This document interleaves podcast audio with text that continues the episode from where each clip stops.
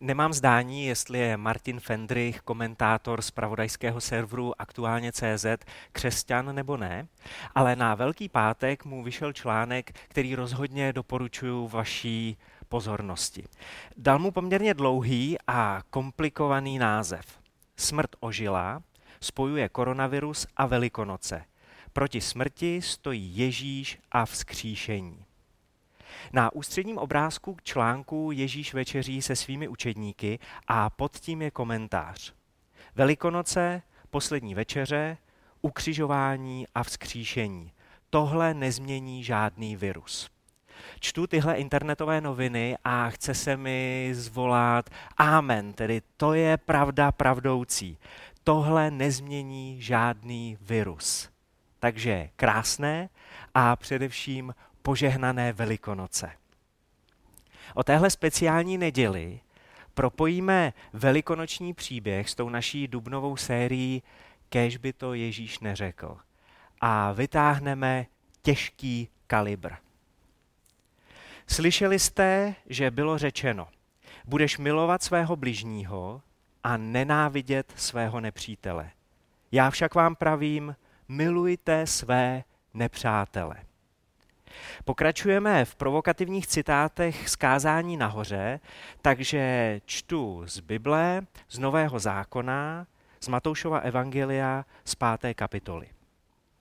Milujte své nepřátele, žehnejte těm, kdo vás proklínají, dobře čiňte těm, kdo vás nenávidí a modlete se za ty, kteří vás urážejí a pronásledují abyste byli syny svého Otce, který je v nebesích, neboť On nechává své slunce vycházet nad zlými i dobrými a déšť posílá na spravedlivé i nespravedlivé. Jestliže si zamilujete ty, kteří vás milují, jakou máte odměnu?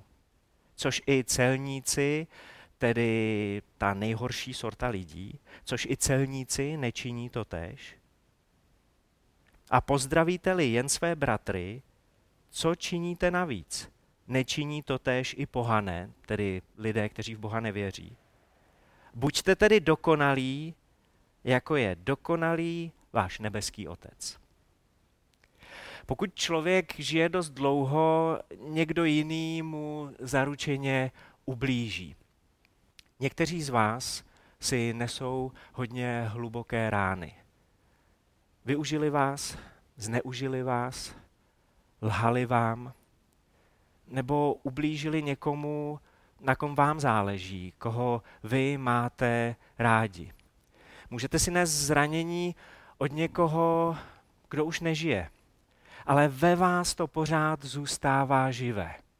A do toho zazní, milujte své nepřátele. Kež by to Ježíš neřekl. Protože já nechci milovat svoje nepřátele. Když to na mě přijde, chci o nich mluvit zle. Chci jim ublížit. Chci vidět, jak platí za to, co mi udělali. Chci vidět, jak se jim hroutí jejich plány a sny. Chci vidět, že konečně dostali toho, co si zaslouží.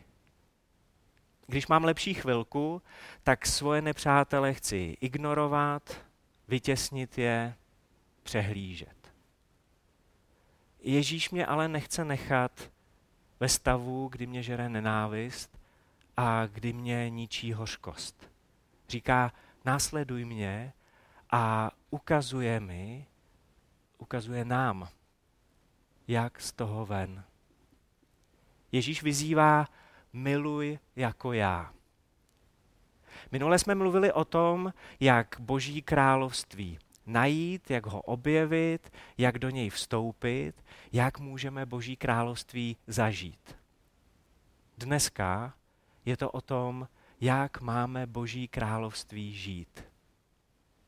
Nejen Boží lásku přijímat, ale také Boží lásku dávat. Milujte svoje nepřátele. Ale jak? Jak odpustit neodpustitelné? Jak milovat tak jako Ježíš.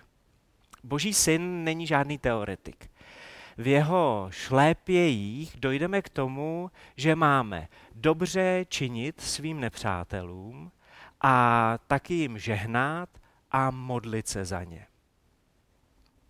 To, jak to dělal Ježíš, to, jak to má Ježíš, nádherně ukazuje velikonoční příběh, kdy se počet jeho nepřátel kolem Ježíše zahušťuje. Ta hustota nepřátelství, ta temnota kolem Ježíše o velikonocích vzrůstá. Po velikonoční večeři Ježíš vyšel se svými nejbližšími přáteli, se svými učedníky přes potok Cedron do Gecemanské zahrady.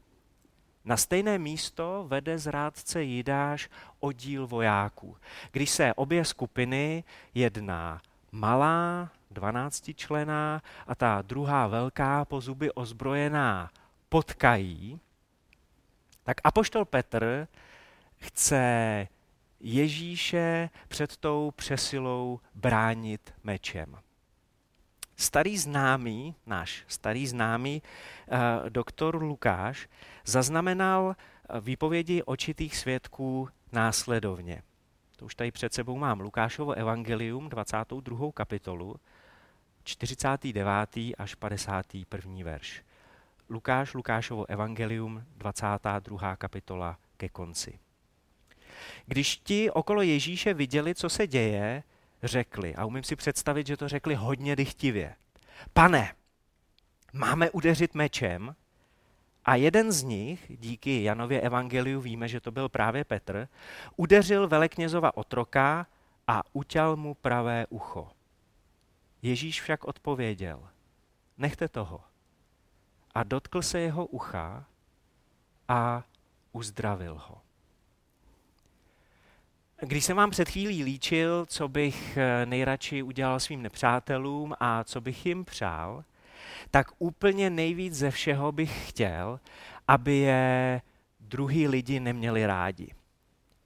Chtěl bych, aby když lidi uvidějí mě, tak aby si řekli, to je dobrák, to je oběť a tohle jsou padouši. A chtěl bych, aby moji přátelé o mých nepřátelích mluvili zlé. Aby mě měli o to víc rádi, že jsem tuhle nepřátelskou palbu zvládnul a ustál. A chci, aby se mě před mými nepřáteli někdo z mých nejbližších zastal a vyřídil si to s nima místo mě.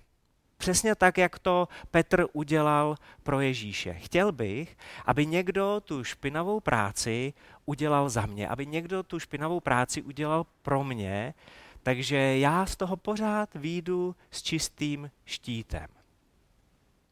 Ale pro Ježíše, který je jediný skutečně dobrý, on je ten jediný skutečný dobrák, je tohle úplně nepřijatelná, neakceptovatelná varianta.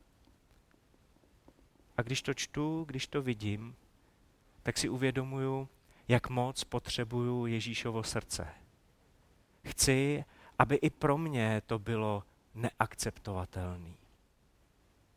Tváří v tvář nepříteli, Petr vidí příležitost, jak zranit, jak ublížit. Ježíš vidí příležitost, jak činit dobře. Přiloží to ucho zpátky na místo a udělá zázrak. V podstatě je to jeden z posledních Ježíšových zaznamenaných zázraků a on ho věnuje svýmu nepříteli.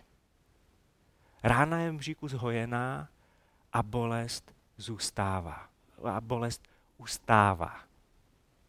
Ve chvíli, kdy ho vojáci vlečou na jistou smrt, tak Ježíš ztrácí čas tím, že jednomu z nich uzdraví ucho. Že jednomu ze svých nepřátel projeví dobro.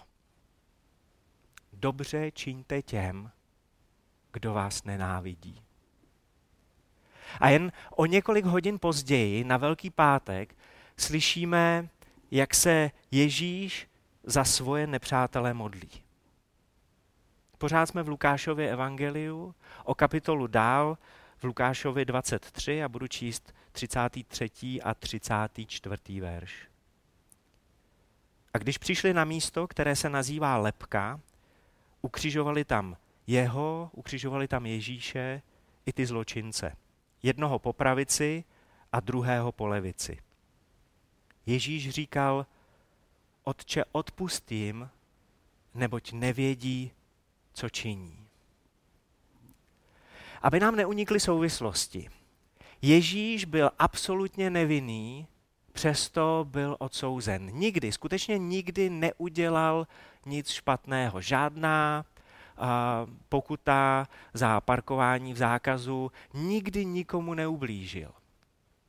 A teď na velikonoční pátek ho ukřižovali spolu se dvěma zločinci. A lidé často úplně nerozumí tomu, co v téhle scéně mají před očima. Kříž to byl extrémně krutý popravčí nástroj, který způsoboval několika denní smrt v obrovských bolestech. Ale také to byl symbol zahanbení. Smrt na kříži si zasloužili ty největší nepřátelé říše, ty, na který systém chtěl ukázat, že jsou ty úplně nejposlednější a nejhorší.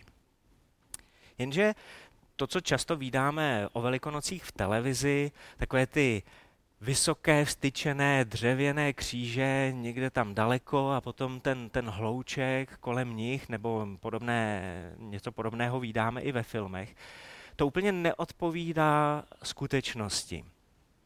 Odsouzenec měl nohy často jen 30 až 60 cm nad zemí z několika důvodů. Jednak proto, aby se ta potupná smrt ještě zdůraznila, když už na tom kříži vysela jenom mrtvola, tak aby tu to mrtvé tělo mohli olizovat a ožírat psy nebo divoký zvířata.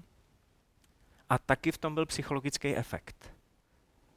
30 až 50, 60 cm nad zemí. Odsouzenci se zdálo, že stačí udělat jenom krůček zpátky na svobodu. A taky ten dav byl pěkně blízko. Oni se tomu odsouzenému v podstatě dívali do očí. A Izraelci ty se uměli rozvášnit. Takže na odsouzence a na Ježíše extra pršely nadávky, eh, lidé na něj plivali, posmívali se mu, zdravíčko králi židů. Jiné si zachránil, zachraň sám sebe sestup z kříže, teď stačí udělat jenom maličkej krůček. A v tuhle chvíli, kdy se banda stvoření vysmívá svýmu stvořiteli, vysloví Ježíš ohromující modlitbu. Bože, Otče, Aba, tatínku, prosím odpustím, protože si vůbec neuvědomují, co dělají modlí se za svoje nepřátele a zastává se jich. Vyprošuje jim odpuštění za něco, co se zdá naprosto neodpustitelné. Žehnejte těm, kdo vás proklínají a modlete se za ty, kteří vás urážejí. Já když tohle čtu, tak mě napadá, no jasně, že se budu modlit. Budu se modlit, aby mě Bůh pomstil, Budu se modlit za to, aby se mě Bůh zastal. Jestli se mám modlit za svoje nepřátele, tak se budu modlit za to, aby se jim něco stalo. Při nejmenším, aby dostali hemoroidy. To, k čemu vede Ježíš, je ale šokující. Modlete se a Žehnejte, ne modlete se a svolávejte hromy a blesky. Ne modlete se a svolávejte soudy. Modlete se a žehnejte. Dneska je to stejně šokující, jako pro Ježíšovi první posluchače, když slyšeli jeho kázání nahoře. Když tohle dolehlo k uchům Římanů, tak si klepali na čelo, protože římané uctívali mnoho bohů a bohyň a jednou z těch bohyň byla i Fúrie, tohle slovo asi znáte. Fúrie byla bohyně pomsty a kledby. Její job, její chrám byl o tom, že tam lidi za ní chodili, aby ji prosili, aby pronásledovala a proklínala jejich nepřátelé za ně. Židé po staletí věřili v princip oko za oko, zub za zub. A teď jim boží syn říká, chci, abyste přemýšleli jinak. Něco jste se naučili, ale já chci, abyste začali přemýšlet jinak. Já chci, abyste se začali chovat jinak. Žehnejte svým nepřátelům, modlete se za ně. Pokud ve svém životě čekáte na pocit, že už můžete odpustit, tak se tohohle pocitu nemusíte dočkat do smrti. Pokud čekáte, až na vás přijde nálada odpustit, nálada odpuštění, tak se jí nejspíš nikdy nedočkáte. Ale s boží pomocí můžete udělat to, co je správné, i když je to těžké. S boží pomocí můžete udělat to, co je dobré, i když se vám zdá, že na to nemáte, že na to nemáte sílu, že to nedokážete. S boží pomocí to jde. Tak když se modlím za svoje nepřátele, když se vy budete modlit za svoje nepřátele, tak udělejte první maličký krok. Eh, rozhodně přeskočte, bože, udělej jim něco. Udělej mu něco. Můžete se modlit, bože, udělej s ním něco, to je modlitba, která je v pohodě, ale ještě to není žehnání. Ten první nesmělý krůček k tomu, že se budete modlit za svoje nepřátele a že jim budete žehnat, může znít třeba Bože, udělej něco v jeho životě. A pak rychle řeknete amen a začněte se modlit za něco jiného. Buďte upřímný, ale udělejte ten první krok v žehnání. Bože, udělej v jeho životě něco.